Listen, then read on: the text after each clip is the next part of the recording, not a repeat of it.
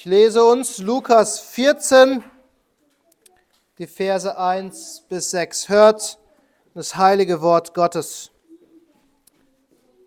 Und es begab sich, als er am Sabbat in das Haus eines Obersten der Pharisäer ging, um zu speisen, da beobachteten sie ihn. Und siehe, da war ein wassersüchtiger Mensch vor ihm. Und Jesus ergriff das Wort und redete zu den Gesetzesgelehrten und Pharisäern, indem er sprach, ist es erlaubt, am Sabbat zu heilen. Sie aber schwiegen. Da rührte er ihn an, machte ihn gesund und entließ ihn. Und er begann und sprach zu ihnen, wer von euch, wenn ihm sein Esel oder Ochse in den Brunnen fällt, wird ihn nicht sogleich herausziehen am Tag des Sabbats. Und sie konnten ihm nichts dagegen antworten. Dann lasst uns beten. Heiliger Gott Israels, unser Vater in unserem Herrn Jesus Christus, wir danken dir für dein Wort. Wir danken dir für den Bericht über unseren Herrn und Erlöser Jesus Christus. Und wir bitten, Herr, dass diese Worte, Herr, tief in unser Herz eindringen, dass sie zu einem Samen werden, der nicht herausgerissen wird, sondern dass unser Herz zu einem fruchtbaren Acker wird, der 30, 60 oder 100-fach Frucht bringt nach deinem Willen. Und so beten wir in Jesu Namen. Amen. Jesus ist mal wieder eingeladen. Und jedes Mal, wenn Jesus von Pharisäern eingeladen wird, dann fangen wir an zu überlegen. Ist es vielleicht eine Falle? Und die Frage ist nicht unberechtigt, weil es heißt hier, dass die Pharisäer ihn beobachteten. Und wir lesen oft in den Evangelien, dass gerade die Pharisäer, die Schriftgelehrten, die Lehrer Israels Jesus Fallen gestellt haben, um ihn, um endlich ihn greifen zu können und ihn endlich anklagen zu können. Und dieses Mal wirkt es fast so, als ob es wieder eine Falle ist. Wir wissen es nicht genau. Ähm, weil wenn wir weiterlesen, wenn wir den Kontext betrachten, dann wirkt das Ganze wie eine gewöhnliche Mahlzeit, wie ein gewöhnliches Essen, zu dem Jesus eingeladen wurde. Das war Tradition und Brauch. Bekannte Rabbiner, wenn sie in der Gegend waren, wurden zum Essen eingeladen. Und Lukas sagt uns sogar, dass ein Oberster der Pharisäer ihn eingeladen hat, also ein wichtiger Lehrer in dieser Stadt, in diesem Dorf, hat Jesus zu sich eingeladen, so wie es sein sollte, so wie es angemessen war. Also vielleicht war es eine Falle, vielleicht nicht. Und Lukas berichtet uns, dass dort vor Ort ein sogenannter wassersüchtiger Mensch war. Vor Jesu Augen. Ein Mann, der komplett aufgequollen war. Der in seinem gesamten Körper Wasser eingelagert hat. Wasser, was der Körper nicht ausscheiden konnte. Keiner weiß, was die Krankheit wirklich war. Wahrscheinlich Herzinsuffizienz. Das ist die Annahme, die man heutzutage hat.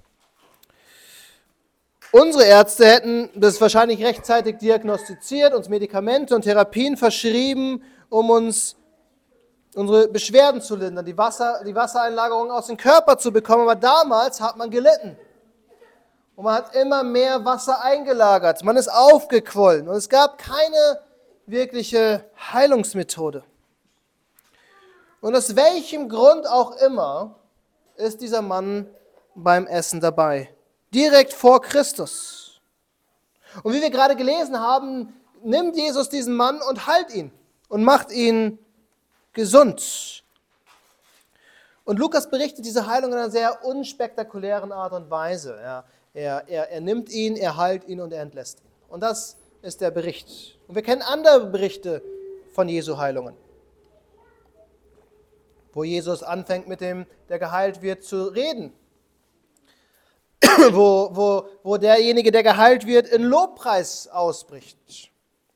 All das berichtet uns Lukas diesmal nicht, weil uns Lukas was anderes deutlich machen will, etwas anderes über Christus.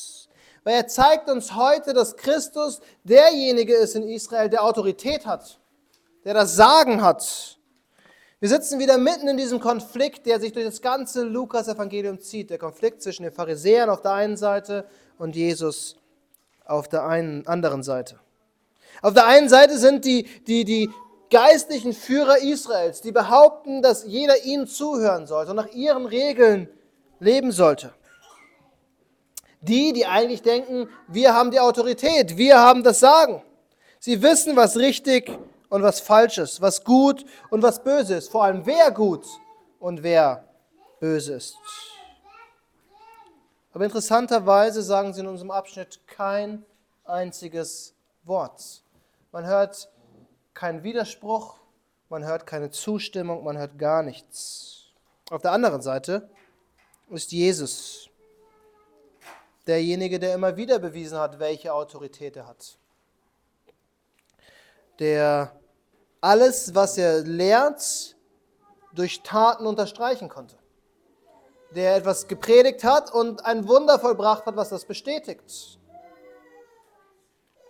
Und somit stellt sich für die Anwesenden hier eine wichtige Frage. Und diese Frage stellt sich auch für uns. Wer hat wirklich das Sagen? Wer hat wirklich Autorität in dem Land, im Leben eines jeden Einzelnen? Und deshalb ist der Titel auch die Frage, wer hat hier das Sagen? Wer hat hier das Sagen? Und Lukas gibt uns durch diesen Bericht eine Antwort. Er sagt uns, wer Autorität hat. Und das Erste, was wir sehen, unser erster Punkt ist, Jesus zeigt Mitleid. Jesus zeigt Mitleid. Es überrascht uns nicht, oder? Das ist das, was Jesu Dienst kennzeichnet. Mitleid, Barmherzigkeit. Das ist der Kern seines Erlösungswerkes, dass Jesus Mitleid mit den Menschen hat. Erinnert euch an all die Kranken, die Jesus geheilt hat, all die Besessenen, die er von Dämonen befreit hat all die Ausgestoßenen der Gesellschaft, mit denen Jesus Zeit verbracht hat. In, später in Kapitel 15, Vers 1 lesen wir, dass er mit Zöllnern und Sündern sich begeben hat und von ihnen umringt war. Und das hat die Pharisäer gestört. Jesus war ein Mensch voller Mitleid. Und nicht nur ein Mensch voller Mitleid, er ist der Gott des Erbarmens und der Barmherzigkeit. Er ist der Gott, der menschliche Natur annahm, um uns zu erlösen. Und gerade sein Opfertod am Kreuz zeigt uns doch all das Mitleid Gottes, all das Erbarmen Gottes. Es ist der Höhepunkt. Christus gesamter Dienst führt zu diesem einen Punkt hin, wo er am Kreuz hängt, den qualvollen Tod stirbt für unsere Sünden, für unsere Schuld, damit die, die an Christus glauben, erlöst sind. Er stirbt als unser Stellvertreter. Jesus war derjenige, der ohne Sünde war, der das Gesetz Gottes nie gebrochen hat. Er war gehorsam bis zu diesem Tod am Kreuz. Er hat die Gesetze Roms nie übertreten und viel wichtiger, er hat nie die Gesetze Gottes übertreten. Er hat keinen Aufstand angezettelt oder sich etwas angemaßt, was ihm nicht zusteht. Und dennoch stirbt er am Ende am Kreuz den Tod eines Schwerverbrechers. Und warum?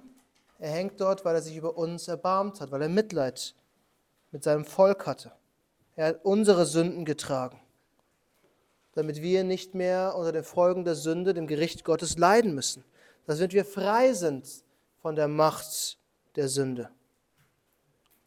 Und jetzt zeigt er uns hier in dieser Geschichte erneut sein Mitleid. Wir könnten sagen, in gewisser Weise ein Vorgeschmack auf das, was später am Kreuz kommt. Vielleicht, vielleicht wisst ihr, wie qualvoll es ist, wenn man Wassereinlagerungen hat. Jeder Tropfen Wasser im Körper, der dort nicht hingehört, ist unnötiges Gewicht und der macht das Leben schwerer. Die Beine werden schwer, man kann sich nicht mehr bewegen und alles schmerzt. Wir haben Medizin, wir haben Medikamente, wir haben Forschung, aber damals hat man einfach nur gelitten. Und jetzt nimmt Jesus diesen Mann und heilt ihn. Und Jesus schreibt, Lukas schreibt hier, da rührte er ihn an. Und ich glaube, das ist eine schwache Übersetzung, die, die wir hier haben. Weil eigentlich könnte man sagen, da ergriff er ihn, Da nahm er ihn gefangen. Jesus hat ihn nicht einfach nur so aus der Distanz angefasst, er hat ihn zu sich gezogen. Er hat ihn zu sich genommen.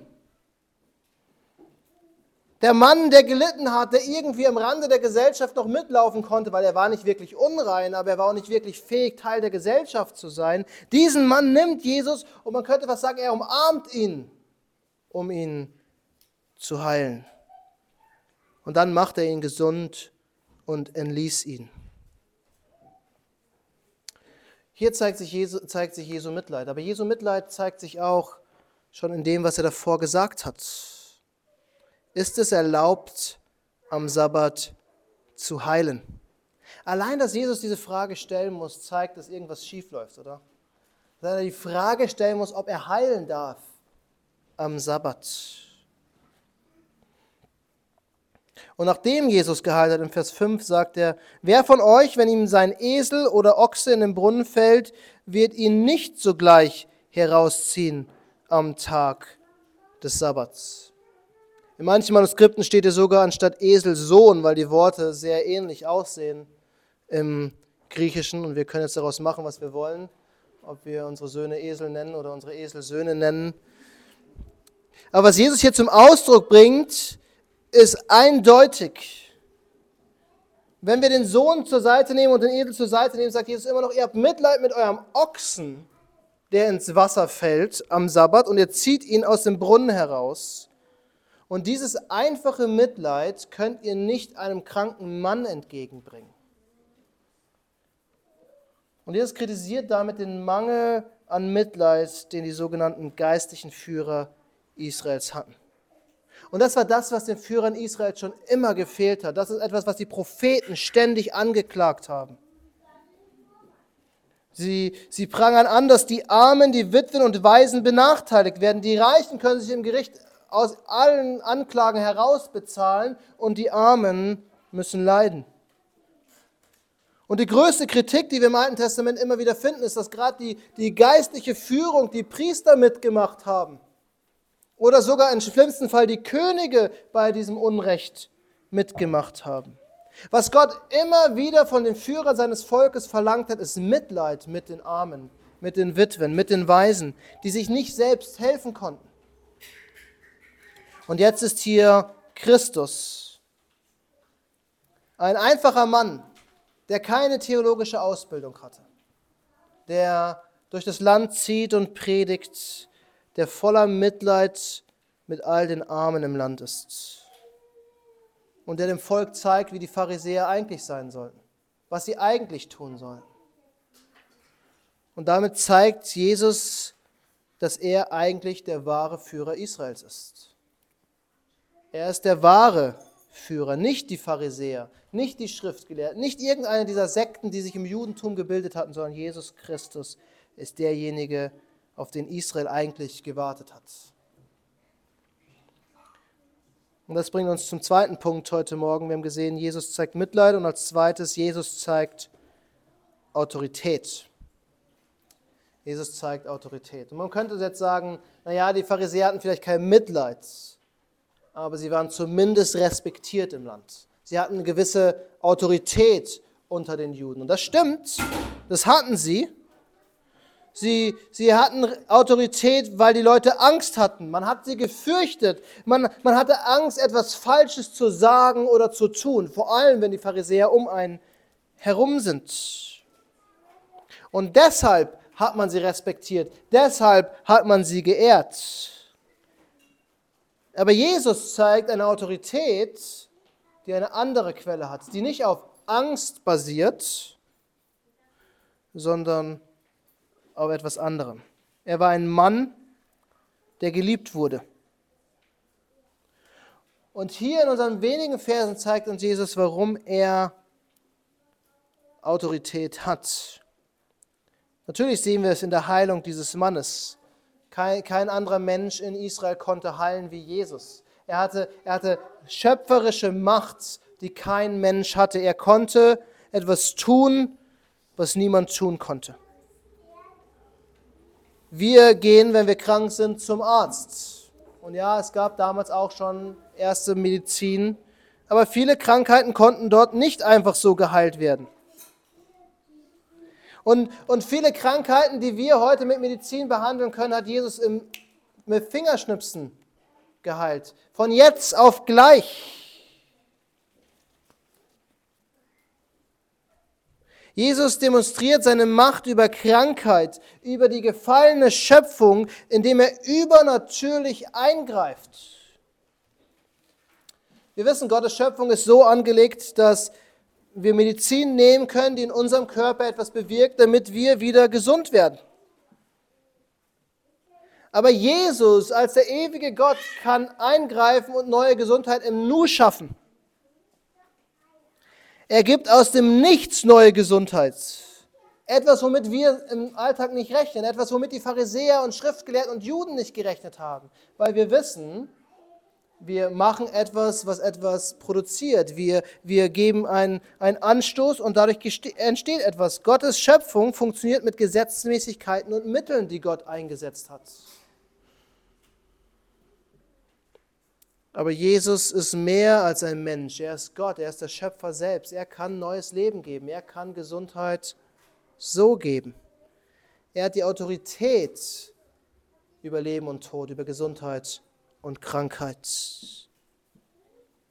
Aber Jesus zeigt seine Autorität nicht nur in dem, was er tut, sondern auch in dem, was er sagt. Er zeigt uns und er sagt uns, was Gottes Wille ist. Vor allem, weil er in einer Art und Weise lehrt, in dem ihm die Pharisäer nicht widersprechen können. Sie können ihm nichts entgegenhalten. In diesem Bericht ist Jesus der Einzige, der redet. Und am Ende heißt es, und sie, das sind die Pharisäer, konnten ihm nichts dagegen antworten.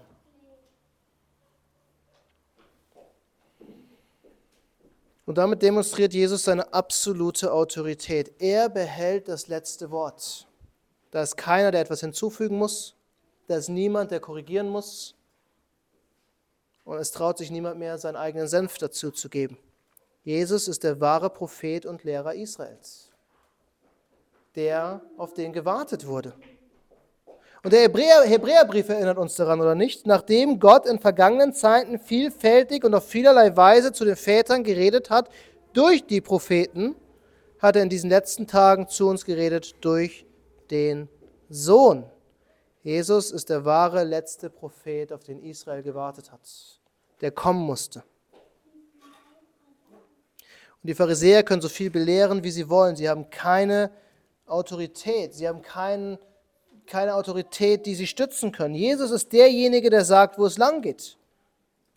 Gott hat ihn zum Herrscher über die gesamte Schöpfung gesetzt, als Haupt der Gemeinde. Er hat ihm alle Macht gegeben im Himmel und auf Erden. Christus ist unser Priester, der wahrhaftig Mitleid gezeigt hat.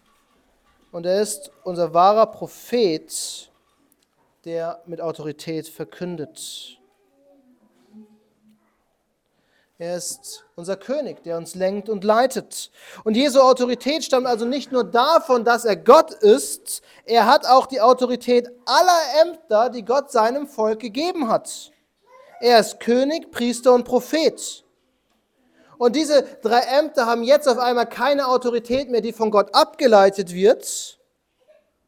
Sie werden jetzt von der zweiten Person und der Gottheit selbst bekleidet. Derjenige, der diesen Ämtern Autorität gegeben hat, hat diese Ämter selbst angenommen und hat deswegen absolute Autorität. Aber lasst uns zu unserem dritten Punkt heute Morgen kommen. Bis jetzt haben wir gesehen, Jesus zeigt Mitleid und Jesus zeigt Autorität. Und als drittes betrachten wir noch kurz die Pharisäer. Und der dritte Punkt lautet, die Pharisäer zeigen nichts. Die Pharisäer zeigen nichts. Und das letzte ist die Zusammenfassung von dem, was Lukas uns berichtet. Die Gelähmtheit der Pharisäer in allem. An manchen Stellen diskutieren sie mit Jesus. An anderen Stellen versuchen sie ihm zu widersprechen und manchmal versuchen sie ihn sogar auf radikalste Art und Weise loszuwerden. Aber eigentlich können sie nichts gegen Christus vorbringen. Und hier wird es ganz eindeutig. Wir haben den dramatischen Mangel an Mitgefühl. Und wir müssen nur zurückdenken an den letzten Sabbat, den uns Lukas berichtet hat. Da war eine Frau, die seit 18 Jahren gekrümmt gelaufen ist, weil sie von einem Dämonen besessen ist. Und die Pharisäer haben sich beschwert, dass sie am Sabbat kommt, um sich heilen zu lassen. Kann sie nicht ihre Gesetze einhalten und am Montag oder am Dienstag oder Mittwoch oder von mir aus am Freitag kommen und sich heilen lassen? Warum am Sabbat? Und damals schon haben wir festgestellt, dass ihnen jegliche Barmherzigkeit fehlt. Sie waren nicht dazu in der Lage, Mitleid mit anderen Menschen zu haben, weil sie sich selbst als perfekt und gerecht gesehen haben, was sie letzten Endes nicht waren. Sie waren so sehr mit ihren Regeln und Gesetzen beschäftigt, dass ihnen die Barmherzigkeit fehlte. Und wenn wir ehrlich sind, können wir auch manchmal so sein und dazu neigen. Über alle Wahrheit, die wir erkannt haben, vergessen wir manchmal die Barmherzigkeit und das Mitgefühl. Und wir vergessen manchmal, dass wir unsere Geschwister mitnehmen müssen, um damit sie diese Wahrheit erkennen.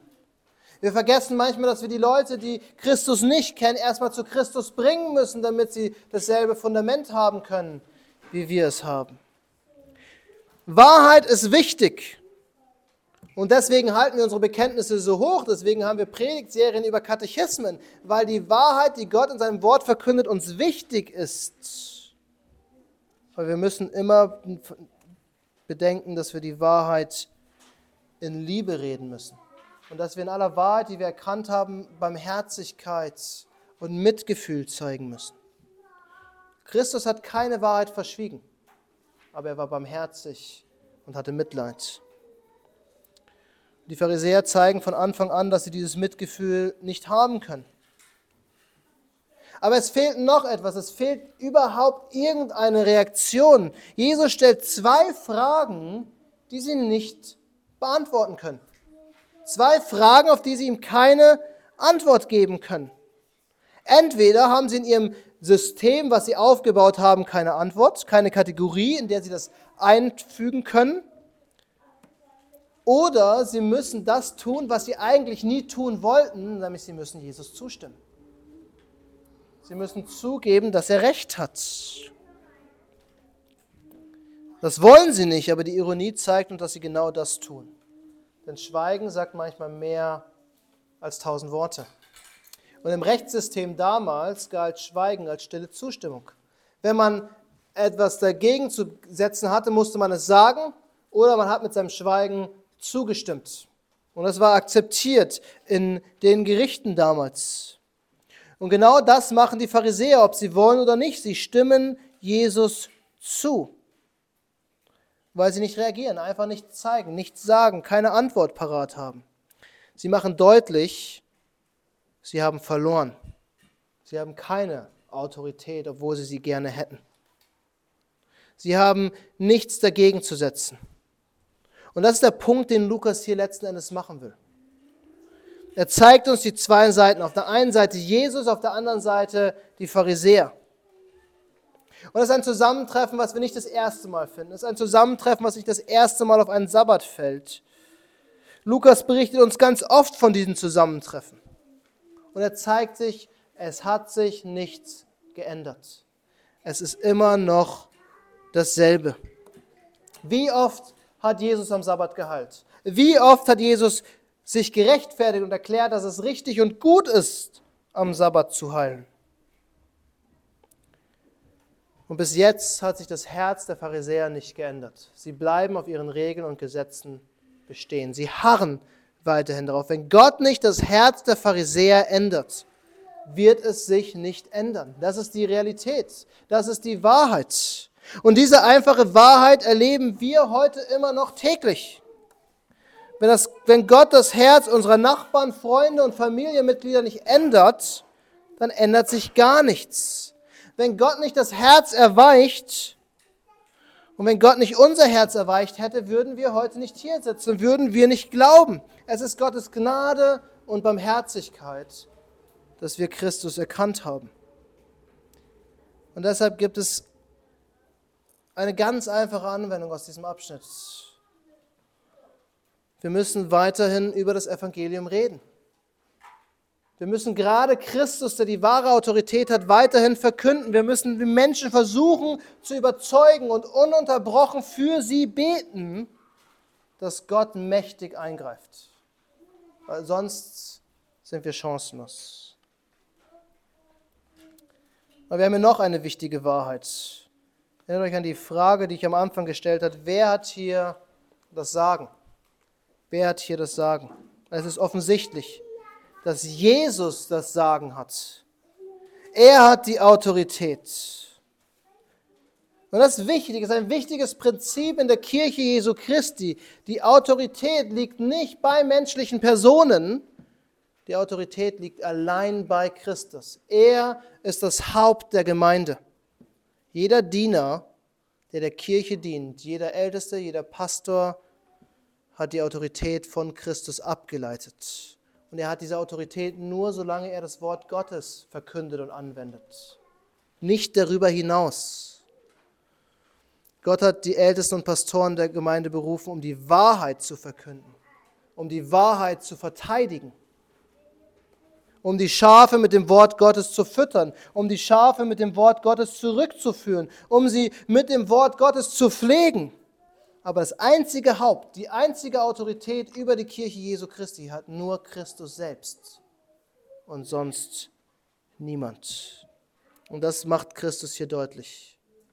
Vor ihm schwinden alle Macht und aller Ruhm und alle menschliche Autorität der Pharisäer. Auf einmal sind sie so klein mit Hut und können nichts mehr sagen, weil der wahre König, der wahre Prophet und der wahre Priester erschienen ist. Jesus hat am Ende das Sagen. Und lasst mich euch das eine mitgeben. Es gibt nichts Besseres, als auf Christus zu hören. Lasst uns beten.